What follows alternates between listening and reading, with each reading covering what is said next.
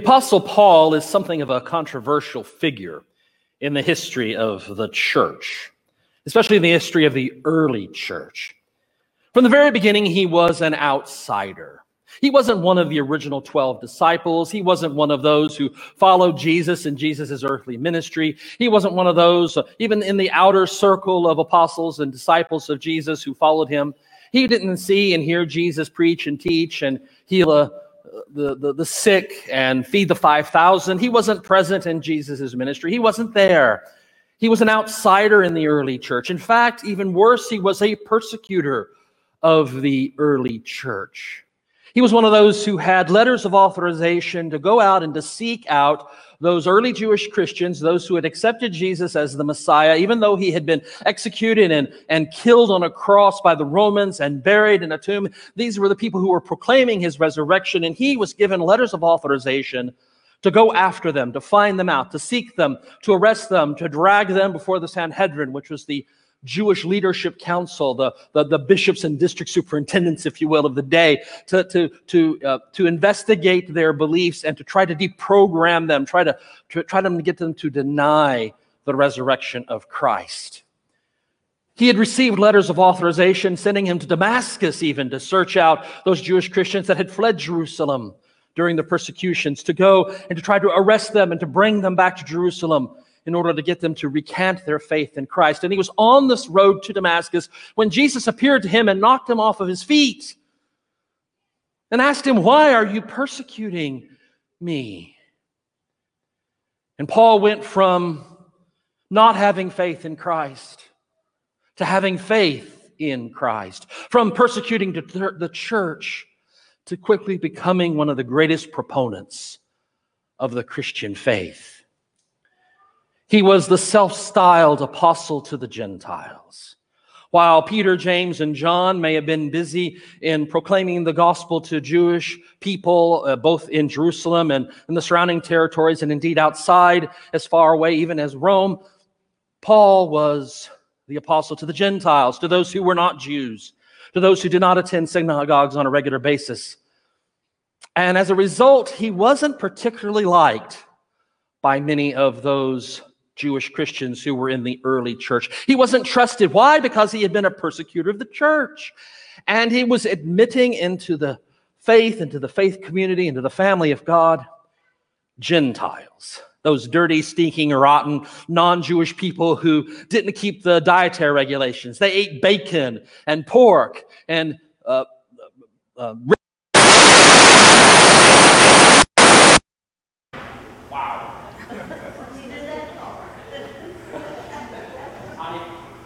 battery played out. Whoops. Amen. that was fun. It was the bacon that did it. Is this on? Is this on now? Okay. It was the bacon that did it, friends. the bacon and the medium rare steaks and the, uh, the, the shrimp wrapped in bacon and oh, yeah, the sausage. Uh, yeah, mm-hmm all that wonderful unkosher food. Those Gentiles, they loved the unkosher food and they ate it and it made them sort of disgusting to the early Jews. And, and, and so to become a Christian, the, these Jewish Christians believed that you first had to become a Jew. After all, Christianity was a sect or a denomination of Judaism. And so you needed to become a Jew in order to be a Christian. And Paul wasn't doing that. Paul was preaching about the love of God in Jesus Christ our Lord, faith in Jesus, faith in his word, faith in his presence, faith in him and his life, his ministry, his teachings, his healings, his feedings, his death and his resurrection and his real presence there that day. He was he was teaching this message of the love of God, loving God and loving neighbor as self, not rules and regulations not dietary rules or blood purity rules or circumcision rules, but instead faith and love. And there were many who did not trust Paul because of that. They didn't trust Paul because he had been a persecutor of the church, and they didn't trust Paul because he was converting Gentiles without making them into good Jews. And so they would follow Paul in his missionary journeys around the the Gentile world and into Asia Minor, what we would call Turkey today, into Macedonia and into Greece and on even all the way to Rome. And Paul's intention was to go on even to Spain. They, they followed him everywhere. And he would go into a community, he would preach in the synagogue, he would leave the synagogue. Jews and Gentiles would come to him. He would found churches, found house churches, train up leaders, preach and teach for a time, put leaders into position, and then he would leave and go on to the next town and when he would leave that town, along would come the brethren of James, the, the Jewish Christians who would come and tell these Gentiles, it's wonderful that you're Christians, but Paul didn't tell you everything. Now, gentlemen, you have to get circumcised and you have to start eating kosher and wearing clothing of only one kind of thread. You have to start being a good Jew in order to be a good Christian. Paul didn't tell you everything because he wanted to get your approval. And you can't really trust Paul. After all, he used to persecute the church. And so they would follow Paul around in his mission and his ministry, and he, they would say these things and cause problems in the early church, in Corinth, especially in Galatia, especially in Ephesus, especially. He, they would cause problems and disagreements. They would disagree with each other and they would disagree with Paul over the question of faith, over the question of what it takes and is required to be a Christian. They would challenge Paul directly. They would say to him, You can't be forgiven for having persecuted the church. Not only can we not trust you, but you can't be forgiven for persecuting the church. And we can't trust you because you persecuted it and also because you're converting Gentiles without making them into Jews as well. That demonic voice, what Paul viewed as a messenger of Satan, hit Paul on both fronts. You can't be forgiven for what you did, and you can't be forgiven for what you're doing now. You've got the message incomplete, Paul. You're not making Jews out of these Gentiles before making them into Jesus people, before making them into Christians. Don't they need to change into something more like what we think they ought to be? It reminds me of the message that challenged me every day I was growing up. Every day I was in college, learning about the Christian faith and the theology of the church.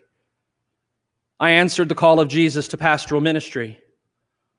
I accepted his love, but I was incomplete. I was incomplete. I was, I told I, I was told I was incomplete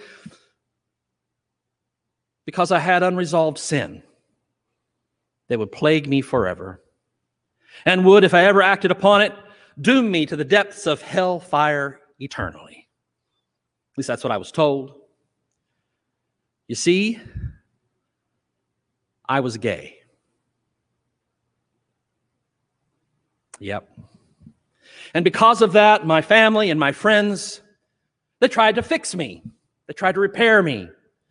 And they told me that I would have to suppress that part of me and change that part of me in order to really be a Christian. It's just like those Jewish Christians following after Paul. You got to make them into Jews in order for them to be Christians. You've got to stop being gay, they said, in order to be a Christian. And so I would beg God. I begged God repeatedly for years. Change me, fix me, repair me, take this from me, take this plague from me, take this problem from me, take this away, God. This is too much to bear. If I'm going to serve you, if I'm called to be in ministry for you, take this away, God. But God never did. After many years of struggling, I came to realize that just as Paul begged and begged for that demon to be taken from him, just as I had begged God to take away my sexual orientation, that wasn't to be.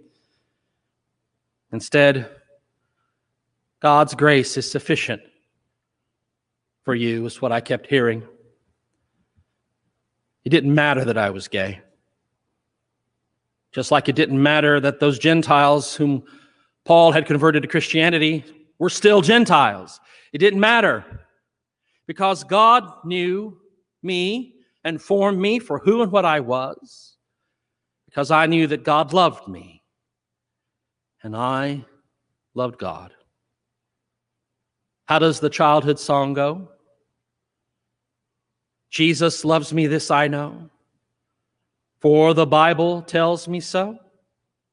Little ones, not, not so little ones, to him belong.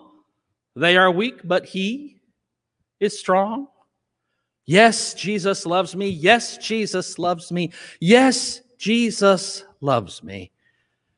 The Bible tells me so. That's what matters, my friends. God's love. God's love in Jesus Christ. God's love for me and God's love for you. Our love for God and our love for each other. That's what matters.